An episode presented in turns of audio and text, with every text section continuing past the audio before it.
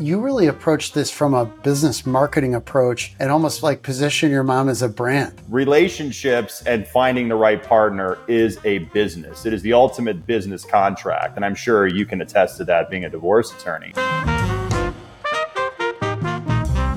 Very special episode of the I Just Want This Done Divorce podcast. Raiford Palmer, Rahul Iyer, STG Divorce Law. Very special guest for the first time interviewing guests. We're excited to have Michael Banovac, the millionaire date doctor, with us. And uh, wanted to, Rahul actually knows Michael, which is really cool. I'd like to find out more about Michael. Yeah, so Hey everybody. So we are here with Michael Banovac, real estate developer at RMB Lux, author, social media influencer, luxury real estate residential agent, millionaire date doctor. Anything I missed there, Mike? Uh, there's probably a litany of other things you could say, but that sounds pretty good on my end. awesome. So tell us a little bit about yourself, Michael. Who are you? Well, I mean, for me, I think I'm a developer of people, right? Obviously, I build homes and we build fourplexes and we build all kinds of things. But what I'm most passionate about is we all can create a story, right? And, and our story is really important when it comes to how other people view us, where we are in the world and what we can create and what we can actually, you know, help people create with their lives. And so for me and what I am is really just a cultivator of other people's greatness and molding them to make sure they can get the best out of themselves and get the results they deserve. So, one thing that comes to mind is how did you get into the date doctor business? Like, how did that all start? Yeah, no, it's always a good question. It started back in 2013. My mother was in a long term relationship. Like many of us sons, we want to make sure that our parents are happy and, and vibrant in their lives. And she got out of a long term relationship and she was very kind of down on her luck. And she says, You know, Mike, I really think I want to date online. Well, back then, let's say 11 years ago, that was taboo. That was no, no, no, no, no. That's a bad idea. There's pedophiles and weirdos in each other's basements. We don't want to date online, mom. But, you know, she was really honest in her approach. She really wanted to approach it in a different way. And so I said, okay, mom, I will help you because she knew I had success online with marketing, with business. I said, I'll help you, but we got to approach this as a business. And, you know, believe me, relationships and finding the right partner is a business. It is the ultimate business contract. And I'm sure you can attest to that being a divorce attorney. And so when you find your partner, like any great business, there's a lot of groundwork that goes into cultivating and creating and attracting that right partner. And so basically I locked myself in a room for six months, read up a ton on sociology, psychology, wardrobe analysis, what successful men find attractive,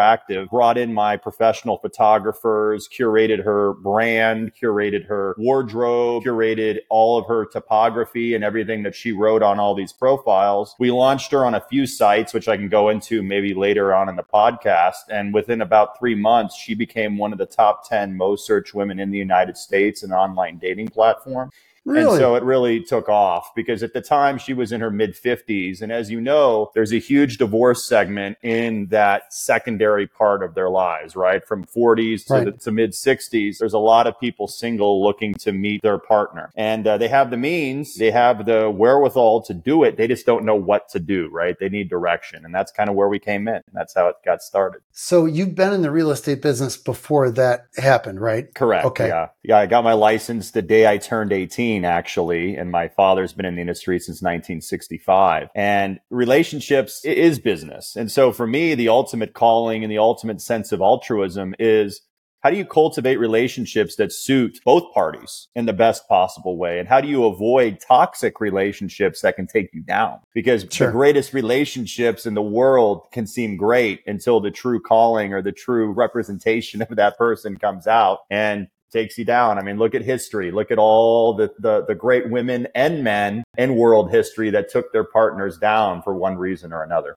So you really approach this from a business marketing approach and almost like position your mom as a brand. That's really Correct. interesting. Yep. Yep. No, she worked for Chanel and I had the pleasure of meeting Karl Lagerfeld briefly before he passed. And, you know, the greatest brands in the world, I studied London School of Economics, international marketing, and also at Harvard, uh, international business. And any great brand starts and cultivates from a personal brand, right? So Ralph Lauren is a great example. I mean, talk about someone who grew up in Brooklyn, Ralph Lipschitz, who sold ties and created the ultimate personal brand. You know, you can say that about Tom Ford, another another amazing designer personal brand, right? It, these are just to name a few. Ferrari is na- another great example, right? These names are synonymous with lifestyles. And what they did, which people can do in their own lives, which I love to teach, is how do you take your name and mirror it with the ultimate dream lifestyle? And that's what we create. So part of this sort of lifestyle really relies upon your personal brand, how successfully you can market yourself. 100%. Yeah. One of the things that we talk to in the book is, you know, the, the, the nuances of interpersonal development with people is just so fascinating, right? 90% of the way we communicate is nonverbal. It's what people see. It's what they perceive, right? So your yeah. wardrobe becomes important. Your speech and vocal patterns become important. How kind you are to others, your philanthropy, what you wear, where you live, what you drive. All these little things are judged in milliseconds based on your hierarchy in society and what other people perceive to be attractive, right? Because attraction is a science. I don't care what anyone says, you know, whiten your teeth, you know, us light guys, get a spray tan, get the right suit on, right? And put yourself in the right environment. Immediately you become more attractive. It's not that complicated, but you have to be able to communicate effectively, right? And so that communication barrier between men and women is one of those things that a lot of people can't articulate well. And therefore it gets lost because what men believe women to feel as attractive isn't and vice versa. So, right, it's, it's bridging that gap, making sure that both parties understand what the other finds most alluring. I'm talking about some of this stuff in my new book. The goal of the book is to help people decide whether to stay married or to get divorced, but it doesn't tell them what to do. They make their own decision. But I talk about sort of the, the rating system as a concept you know, mm. zero to 10, whatever, right? But long story short, I talk about how a relationship starts out. Most people probably meet their match this is me talking theoretically yeah, anyway. You have maybe have experience with this where sevens kind of run into sevens, eights and eights, or uh, what have you, maybe within one or two points. And what I'm getting at here is the number rating for men is different than the number rating for women. It's just the way we see attractiveness in each other varies, right? 100%.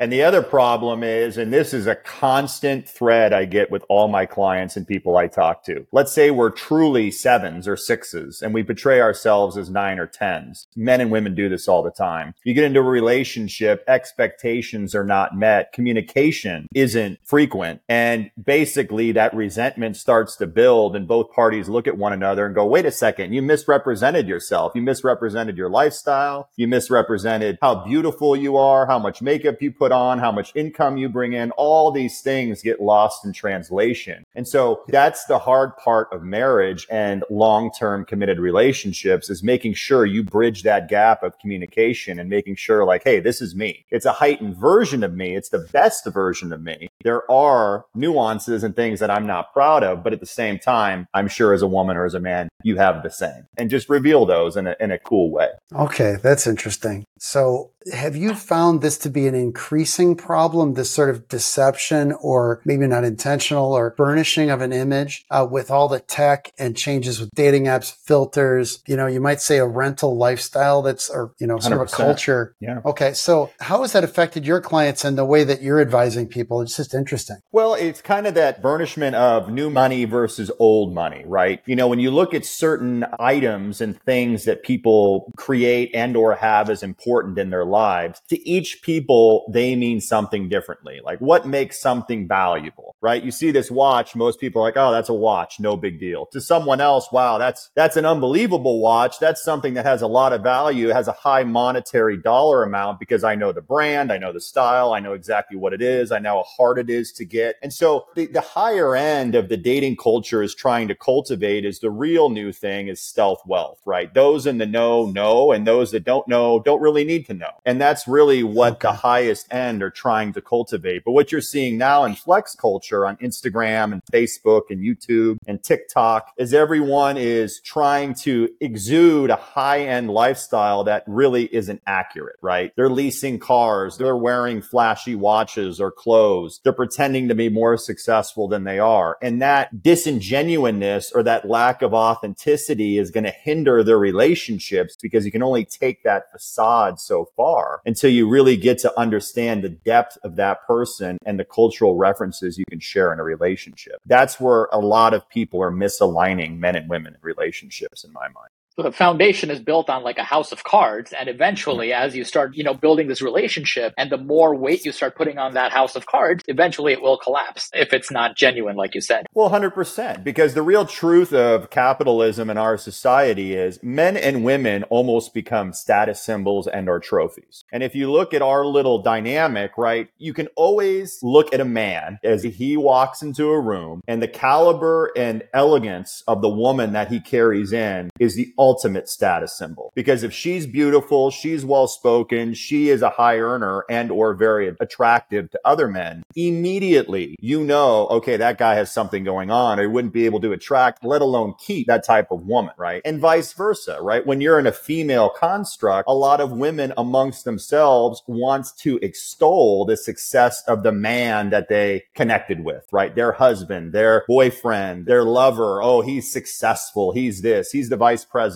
He's this because it gives them a sense of self worth because they themselves are that attractive. Does that make sense? Oh, and it's sure. like the social structure where you are, right? Yes. It's like, hey, you know, I date the CEO of Pepsi, so exactly. I'm here. That makes perfect sense. Yeah. Yeah. It's like the trophy spouse concept, right? But you're saying in a broader context. So tell us about like your, what you actually do as the date doctor. How does it work to engage your services? What does that look like for somebody? Yeah. So a lot of people, when they come out of long-term relationships, they're really down on themselves. Their self-talk is in the gutter they're, they've been through a lot of emotional pain, maybe even some physical, right? And they're looking to reinvent. They're looking to recharge. And basically what we do is we take a person at maybe one of their lowest forms, because as you can attest, divorce is just a disaster for both parties, regardless. Financially, emotionally, everything is just whittled down to its lowest form. And how do you reinvent yourself? Well, our slogan is we become the best version of ourselves to attract the best in others. Where most people fail is out of divorce, they're broken. They're a broken individual emotionally, financially. They're not in the right mind space. And so they're trying to what we call monkey bar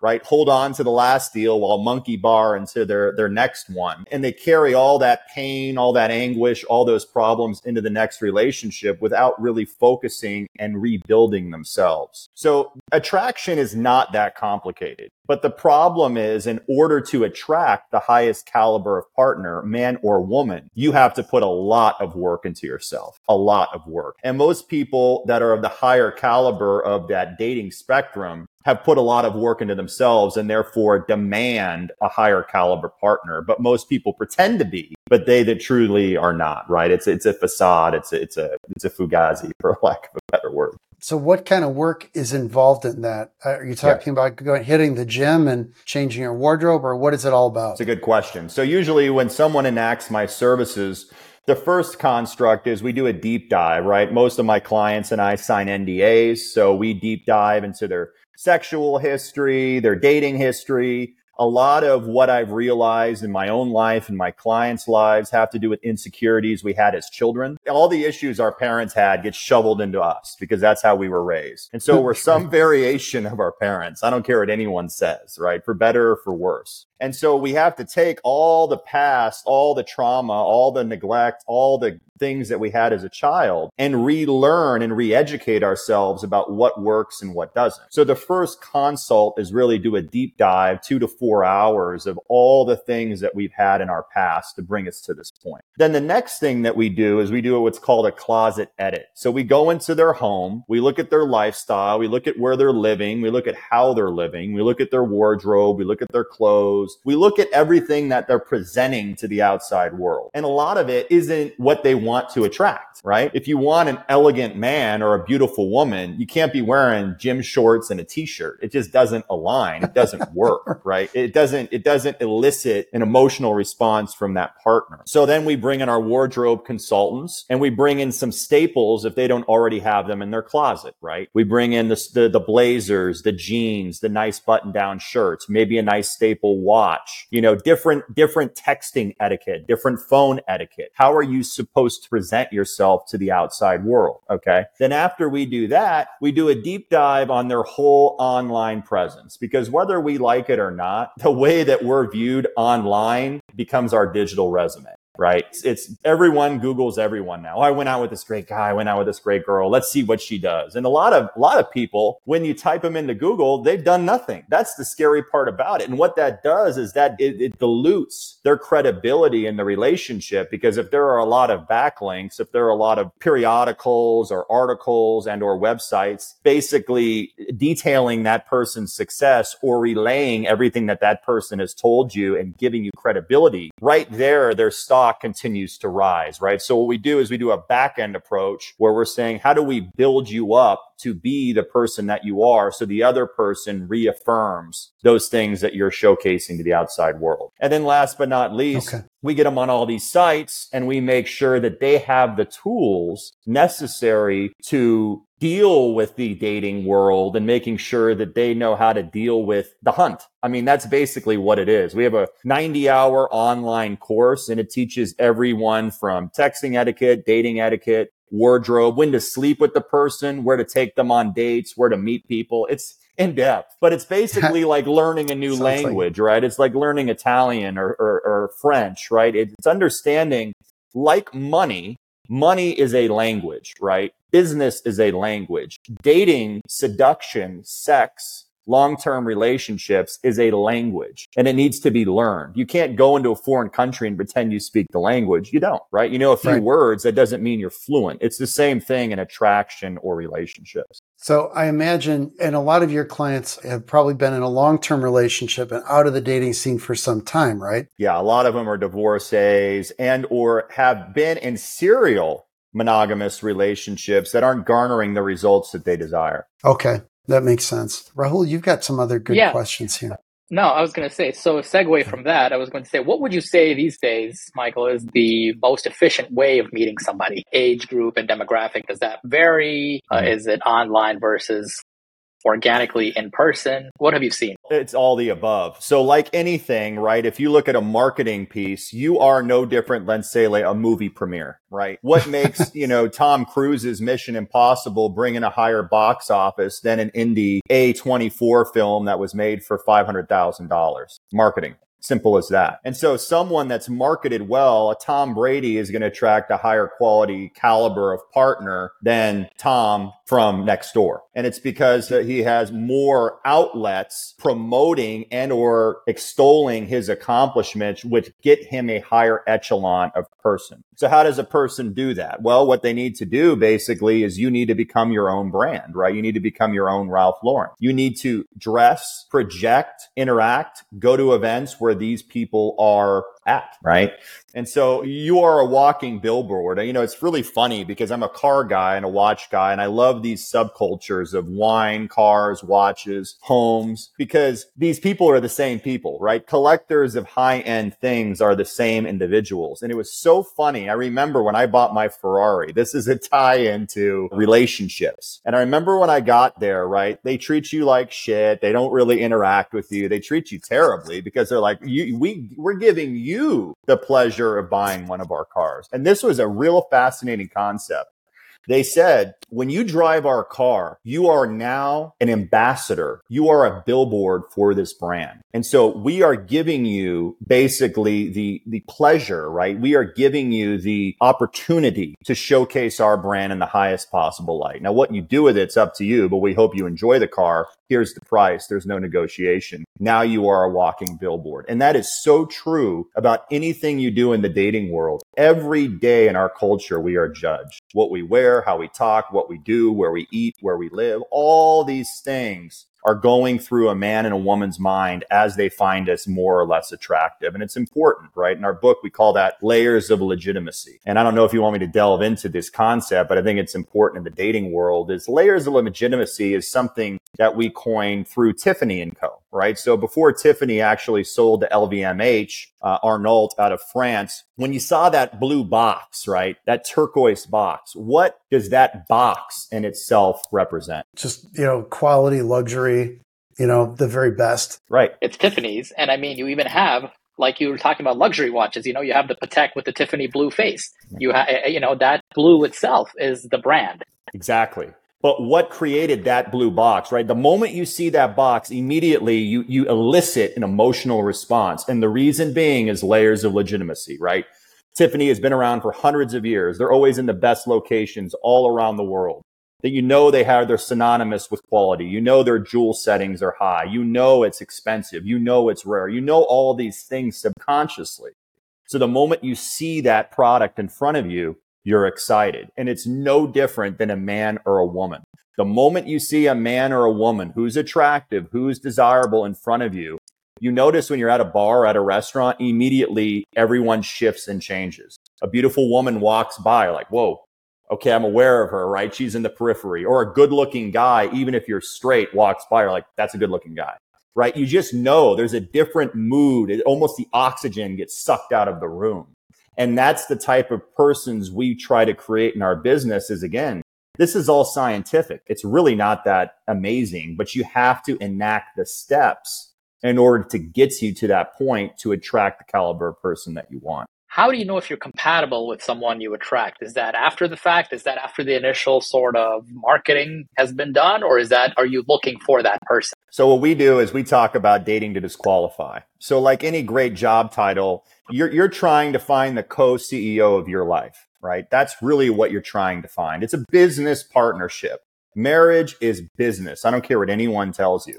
It's the ultimate partnership with its upside and with its downside, right? And so when you're trying to find the co-CEO of you, what are you doing? You're just going to take all the job applications that come in and go, oh, but this is, let's just date 500 people and one of these people is going to work. No, you're not going to do that. You're going to look at every right. application you're going to get rid of 95% of them right off the bat because they don't even meet the basic qualifications of the job. And the 5% that are left over, you're really going to comb through. You're going to look at their references. You're going to Google search them. You're going to go on their Instagram, their Facebook, their social media, look at all their photos, make sure it aligns with what it is you're trying to be and what it is that you want. And you're going to take the top three candidates and you're going to invest in them and you're going to go through an interview process. That's dating. That's all it is. You know, if you look look at it that way, it really it, it boils it down to a simple process. And so you're not really matchmaking; you're coaching people to find these folks themselves and present themselves in the best light and find the best matches, and then show them the process.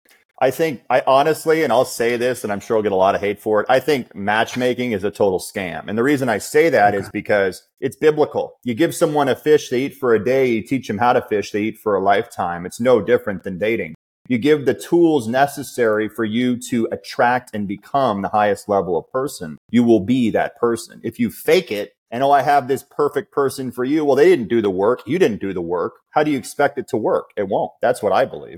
That, makes sense that makes, because it's sort of like, hey, I've matched you with this person. Go out with them. It's like, yeah. okay, well, it's not working. yeah, why? back where I started. Because because you resent them, right? You resent them for not doing the work. They resent you. The constructs of female and male communication is so interesting. Every girl I've ever talked to, they go out to lunch with their girlfriends and all they do is bitch and complain about their boyfriends or husbands. Every guy that you hang out with, half the half the conversation is guys bitching about their girlfriends or their wives or whatever. That's the Not way it works. Cowboy. Yeah. No, I keep, that's how I it keep works. my mouth shut. Well, it's smart. but see, the thing is, and the reason that is, is because the communication of the relationship isn't as strong as it needs to be. If the communication is strong, she's your queen, right? She's your princess. She's your partner. They are my partner. And when they are your ultimate partner, you're never going to disrespect the kingdom. You're never going to take them down or say anything, you know, poor about them because they are the ultimate representation of you. And that's how you know you have a quality person that you're with. That's uh, that's true. One thing I'm talking about in my book now, the the draft is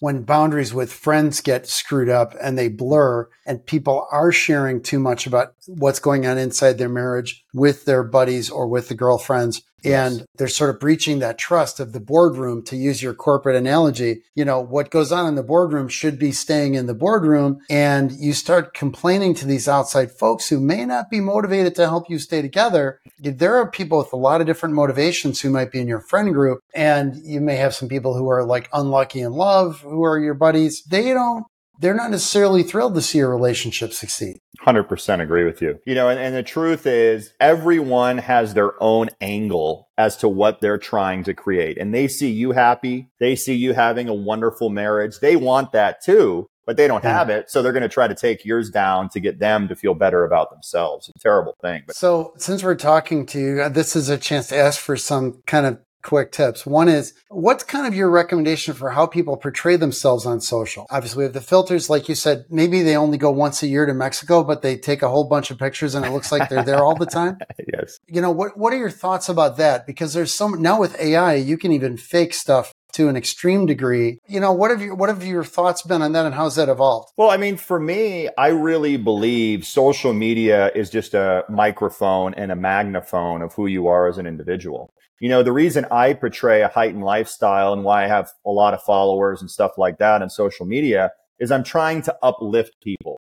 I'm trying to give them a an ideal that they can hold on to and say, yes, it's possible. Here, here are the steps you can take to do it. But not all, not everyone is like that, right? You have introverts, you have extroverts, you have introverted extroverts, you have people that don't like social media, you have people that can't deal with the hate. You know, and what happens right. is in life, as you grow, as you expand, there is a huge blowback from people in your life that are judging you constantly. And as soon as you reach an echelon of perceived success that they haven't reached in their own lives, immediately you become a villain. And so you have to deal with all of that negativity and all of that hate that's coming your way. Because as soon as you go above them, they want to take you back down with them. That's the way it works. So you got to know that ahead of time before going down that road. It's like that Batman quote, right? Die a hero or you live long enough to become the villain. So that's really accurate. Yeah. yeah. You know, and social media now is really just our digital resume. That's really all it is, right? People are again looking at that layer of legitimacy and they're saying, who does this person know? Does this person know celebrities? Where do they travel? What do they drive? Where do they live? all these things people are making quick sub second judgments based on what it is that you have. Now it's a blessing and a curse. It's a double edged sword. So are you using it to, you know, help people or are you using it to hurt people? A lot of people are doing the wrong thing with it. And unfortunately, trying to perceive themselves to be something that they are not and in turn hurting a lot of people process. So it sounds like to me then that I think it's important what you're suggesting is perhaps that they carefully curate their social media to reflect their lifestyle that is actually true, but in a heightened sense, 100%. so that it's both gives credibility and legitimacy. So when people say, "Let me look at this uh, girl or guy this person is dating," first thing they do, go on Instagram. They'll see, okay, what's the page look like? What's the grid look like? Okay, I already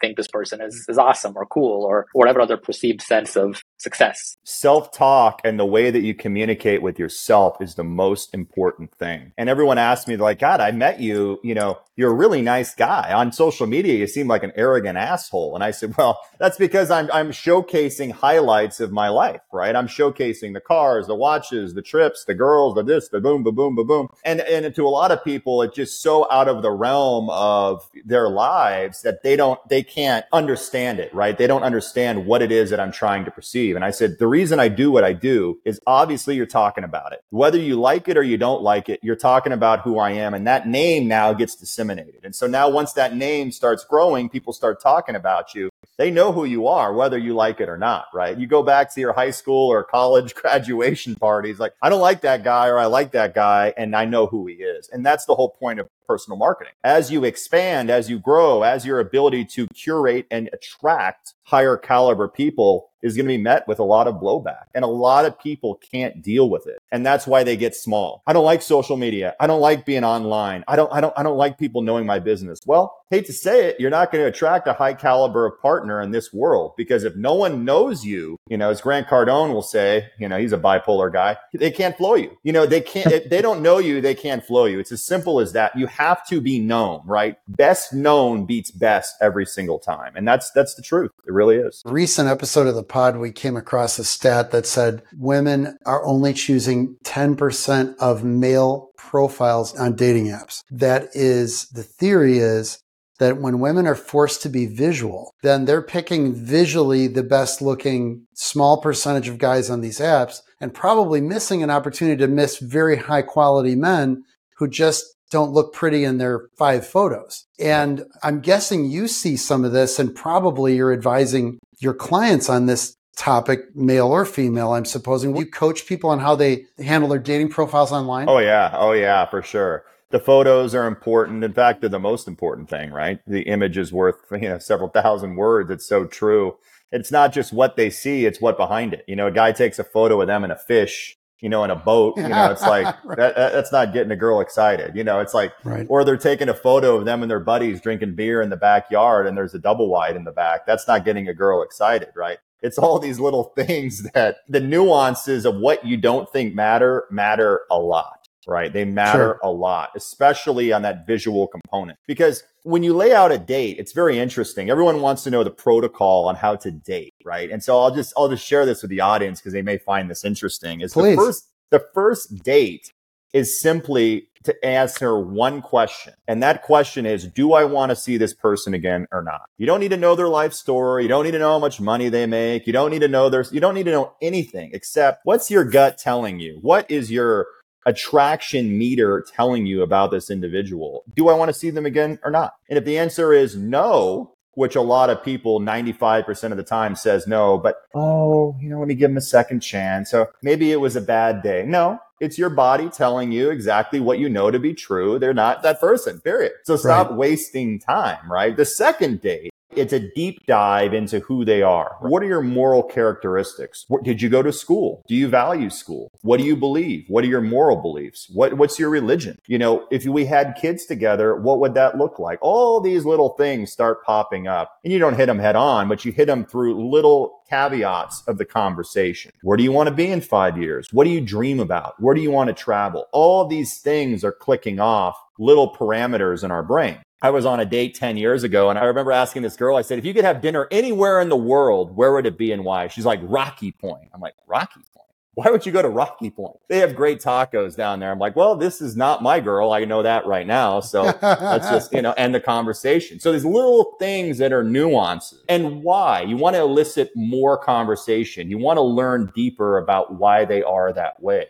And that's why on date two, you want to break or broach the touch barrier to actually make sure that there is attraction in the relationship. What happens is A, guys get really aggressive after two dates and or they try to be the gentleman and they don't do anything for four or five or six and she's wondering when is this guy going to make the move? Like you're not sure. doing anything here. What is going on right? So you have to broach that touch subject right? Touching a hand touching a thigh you know giving them a hug kissing for the first time. All these things are really important. And so once you get into the third date then at that point, you're going to know pretty quickly, do I want to be intimate with this person? Do I like this person? Do I see a future of this person? Are they a booty call? What is the game here? And what are we trying to cultivate? And so that's really the way it works in, in our society. It's really that easy. And once you try to do something different, oh, I'm going to be with her the first night or I'm going to try to move in with him by the third day, it doesn't work because that right. is not the protocol that we've learned in a society over the last several hundred years. So to restate what you're saying, I think it's absolutely correct from my experience and is First date is really just an initial screening interview. Are, are you worthy of my time period? So maybe that's coffee. Maybe it's early drinks. It mm-hmm. doesn't have to be any big program, right? Nope. Like, Should be midweek midweek happy hour with a false time constraint. oh, that I love it. Okay. No, I think that's great. Like I've got to run and that gives you an exit plan. Yep. That's super. You're not trapped. And then date number two is much more in depth. That's a value matching thing, like a real detailed interview for a job it's a nice dinner, right? It's a nice dinner. The night makes us look better in bad lighting. So we both look good, right? We're dressed right, up. Right. We're looking good. You know, you right. don't have to go to an expensive meal. Women do not like that. Every guy that asks a girl to a $400 meal right out of the gate is a red flag guy. Do not go down that road because women don't need to know you can buy them lobster and steak. They don't care about that. They care about trust they care about companionship. They care about does this person align with what it is I'm trying to create in my life? And so sure. the finances are going to come into play later. Don't kid yourself. But again, yeah. it's those layers of legitimacy that reaffirm who you are as an individual or you lose all faith and all stock immediately by day two or three. That happens all the time. And I'm sure you're running into far more professional women, entrepreneurs, business owners who the financial, while they want somebody who might be somewhere on par with them or at least understanding their values, they don't need the guy's money. They want to find the right match for yep. them, but they may be financially secure, but need your advice in finding the right person. 100%. And usually the way it works with both men and women is the old ideal of equal or more. Everyone wants something. I, I don't want anyone that's really rich. I just want them equal or more. Well, when you're worth three or four or five million dollars or more, that dating pool really starts to shrink a lot. Yeah. Right. And so that, that's where it gets complicated is when you create a successful life for yourself and your family and that relationship deteriorates and you have to recreate yourself. Finding someone exactly in that space and time becomes really really complicated. You're so right about finding your sort of business partner and that it is challenging especially at that at this level. There was the statistics are really interesting and reading articles and seeing social media stuff from experts saying one of the real problems with social now social media and, and media content is people's perceptions of success and the availability of successful people are hugely skewed. For example, that there was a guy interviewing a bunch of college girls and is saying, if you get married, how much money does he have to make? And these girls are saying, you know, a million dollars a year, oh, you know, $500,000 a year. Yeah. After he collected all this, these answers, the person pointed out at the video, he said, look at the research. You know, there are this very small percentage of men in the United States that earn those kind of dollars. And so there's a immense group of people who have these very unrealistic expectations. And I think that's challenging. And, you know, kids these days are being raised on this steady diet of social media and then young people and people looking to get married where they're looking at somebody's filtered best life, quote unquote best life. And like you said, it might be a rented best life for all we know, or somebody else's boat. You Usually know, is. I don't like investing in boats. yeah, it's always it's always better to have a friend with a boat than to That's own right. a boat. Yeah, for sure. So I am guessing that's a big challenge too, is to some extent bringing people to their understanding their own reality and, you know, what, what might be compatible for them. Validation. You know, the reason social media took off is people, it's, it's no different than heroin or cocaine. They're looking, they're looking for that high they're looking for that dopamine pop, right? When you get a like or a comment, you're like, ah, I feel good about myself. when you right. post something and no one, no one comments, you're like, oh my goodness, this is terrible. So it's that idea of you want constant validation, but the real truth, and I teach my clients this all the time, is what do you tell yourself before you go to bed and when you wake up in the morning? When no one's watching, the silences of your own mind. And the commonalities, which are really interesting, is hyper successful people are always their biggest cheerleader and their biggest critic. They think they're the best. And at the same time, they think they're the worst and they're never satisfied. Well, relationships, you have to be satisfied because if this is your life partner, you better make sure that what you're growing together is parallel, right? You better make sure that that road yeah. is going down the same path. And if it's divergent, even for a moment, you better talk about it with your partner and go, Hey, hey, hey, hey, you know, we're, we're kind of going in different directions here. How do we get back on course or should we? Yeah, maybe right. it's time to just go separate ways. You know, that's the whole point you, of it. You've got to have a couple funny stories from this business. any any things that stick out in your mind about like just funny or interesting things that happen in the business? Because it's fascinating. You're we're we're on the other side of the relationship business, and uh, and what we're trying to do is actually we're big believers in marriage. So we like, and it sounds like you are too, which I like. Mm-hmm. I mean, I think a lot of people are down on marriage, unfortunately. Um, I'm a big fan, so much so I'm married a second time. There but, you go. I am not, uh, you know, I think a lot of people do like and would prefer to be married with the right person and, and have a, a, good relationship. And we always say a good marriage is better than a good divorce any, you know, any day of the week. And so we're always encouraging those healthy relationships. And I, what I like is you are too, you know, you are 100%. You're not telling people to date somebody out, uh, sort of out of their league or somebody, something that's going to be fake. You're not saying, dress it up to the point where you're going to, you know, fool somebody into marrying you or whatever. You're delivering a real message of honesty that I think is very, very tremendously valuable to your own customers, you know, who might be otherwise encouraged to maybe overdo it. No, and that's the you truth. Know? You know, the, the self talk component is so imperative. I mean, when I wake up in the morning and I hear clients or I hear myself or I hear people, it's like, I grew up as the smart kid, the fat kid, the popular kid. I grew up with money. All these constructs that we tell ourselves, it really hinders our ability to look at ourselves honestly. You know, and, it's funny because when people talk negatively about themselves, Bruce Lee had a funny comment. He says, you cannot say anything negative about yourself because the moment you do, it casts a spell, right? That's why it's called spelling. It, it casts a spell. Your brain doesn't know how to constitute self deprecation versus reality. And I thought, hmm, that is very, very interesting because the moment we put ourselves down, it opens it up for other people to do the same. And the real truth about the human psyche is we need constant, constant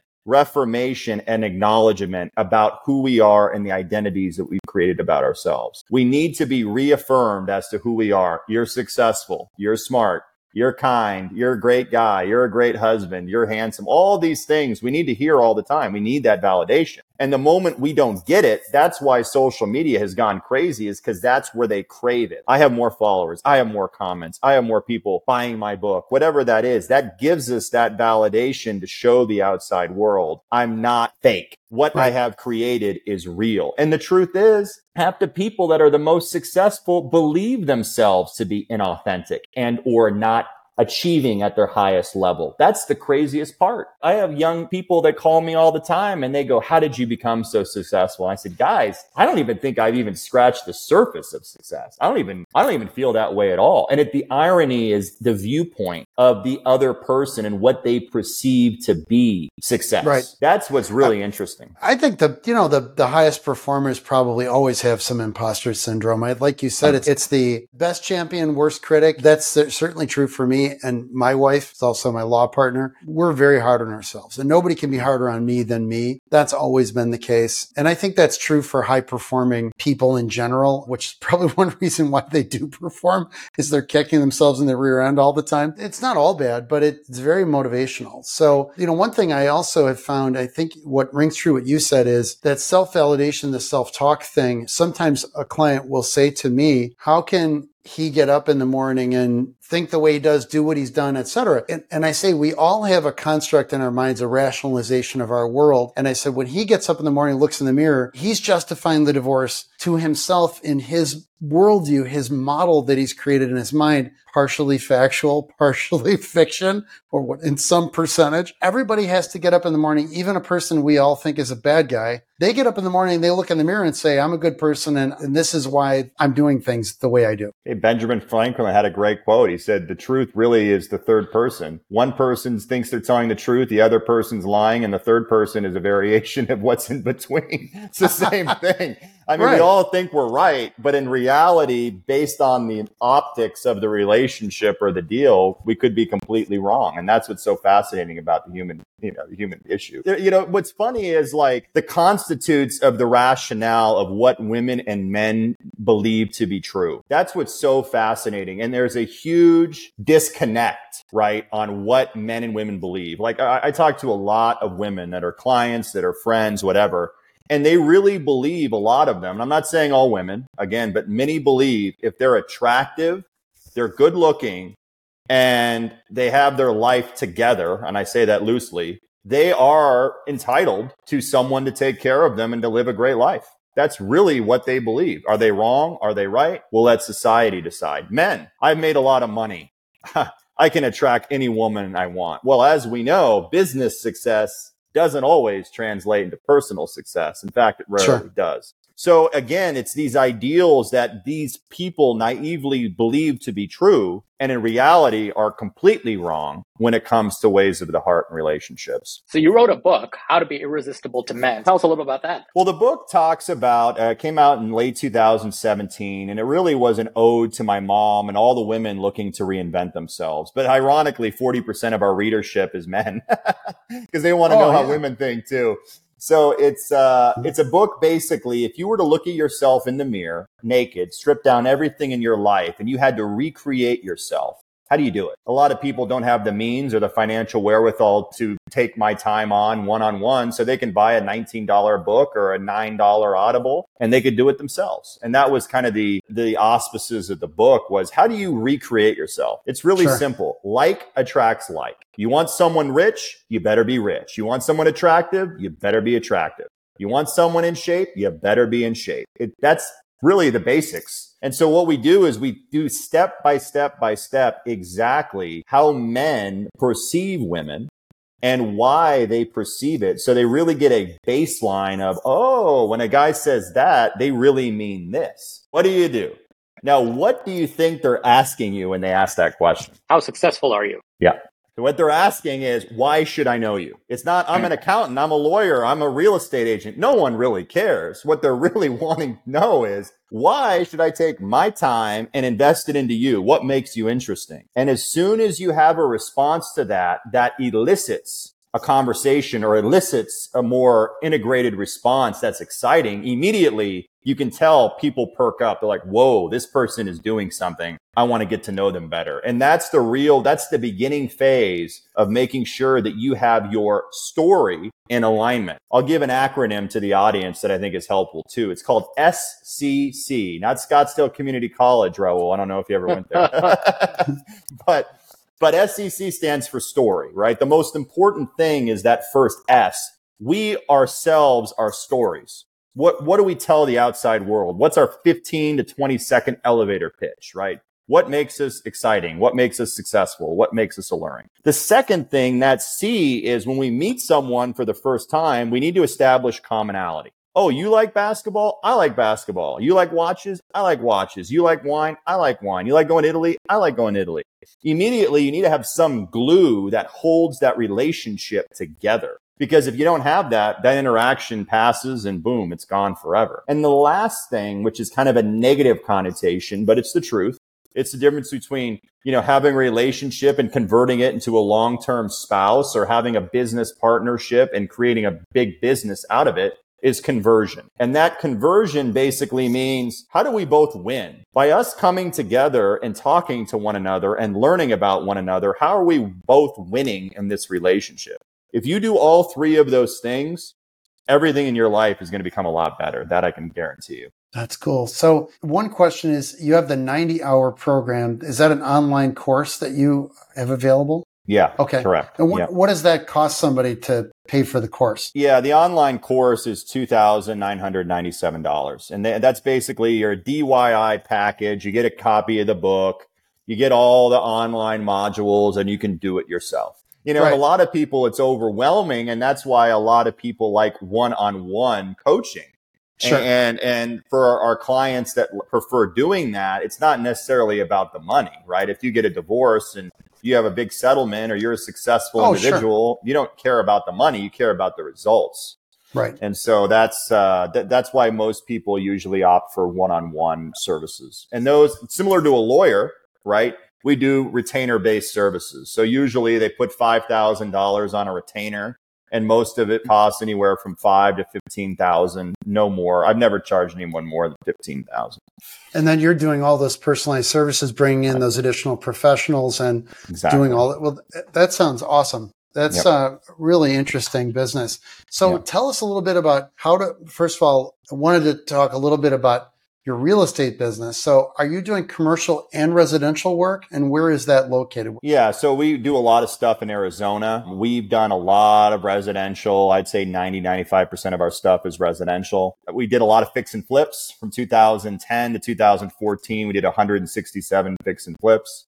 So it was a lot of turn. And then I acquired a lot of rental properties personally. But what we do now is we actually build homes for individuals and we build smaller communities. So we've done subdivisions, eight home subdivisions. We just finished a fourplex right now. And we, another thing that I'm passionate about is I think not only reinventing yourself in the relationship space, but teaching strong financial acumen right?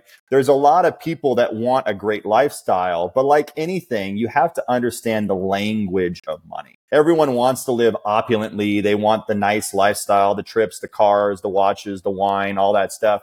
But in order to get all of that, you have to sacrifice something before. Sure. Delayed gratification, right? Delayed gratification. Whatever you want, it doesn't hurt to work towards in order to achieve. It just makes that that much sweeter. So again, I think a lot of people coming out of divorce, I'll pick on the girls, but again, men are in the same boat sometimes. They just don't understand it, nor do they want to understand the financial acumen. Give me a check every month. Let me live my life. Don't educate me on how to invest my money. I don't want anyone to deal with my money. I'm going to do this on my own. Well, they wake up a decade later and they go, why am I broke? Why am I out of money? Well, you didn't learn the language that you needed right. to learn to sustain your lifestyle for the rest of your life. And that's the truth of it.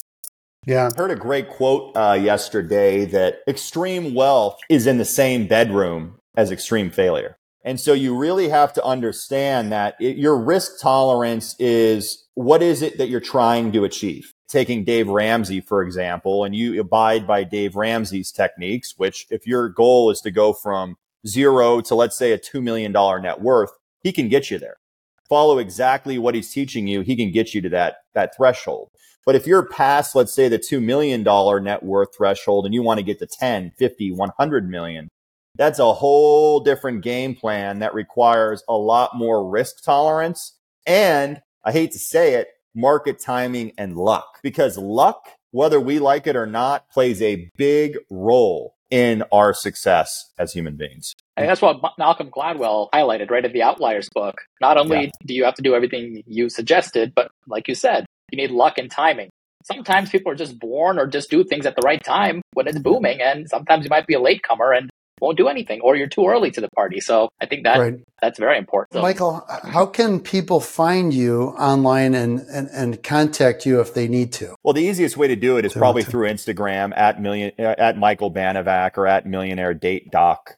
Uh, on Instagram. They can go on Facebook. You can go on our website, millionairedatedoctor.com. But just shoot me a message, DM me, email me. My email is mbanovac at hotmail.com and cool. happy to help. I mean, again, I did this not to make money. I did this for a sense of altruism. I really enjoy seeing people succeed, you know, yeah, and, and, and it's great. It's cool. I love that. And then, um, I love the book too. That and so the book is How to Be Irresistible to Men: The Truth Behind Sex, Style, and Seduction. That's on Amazon got great reviews. Very yeah. good. Well, thank you so much for being on the show. We really appreciate yeah, Thank you guys. Appreciate it. Yeah, yeah thank you, Michael. The pleasure's all ours and, and, have a good one. Thank you very much, Michael. Thank you. You guys take care. You take you care. Thanks. Bye bye. Bye bye.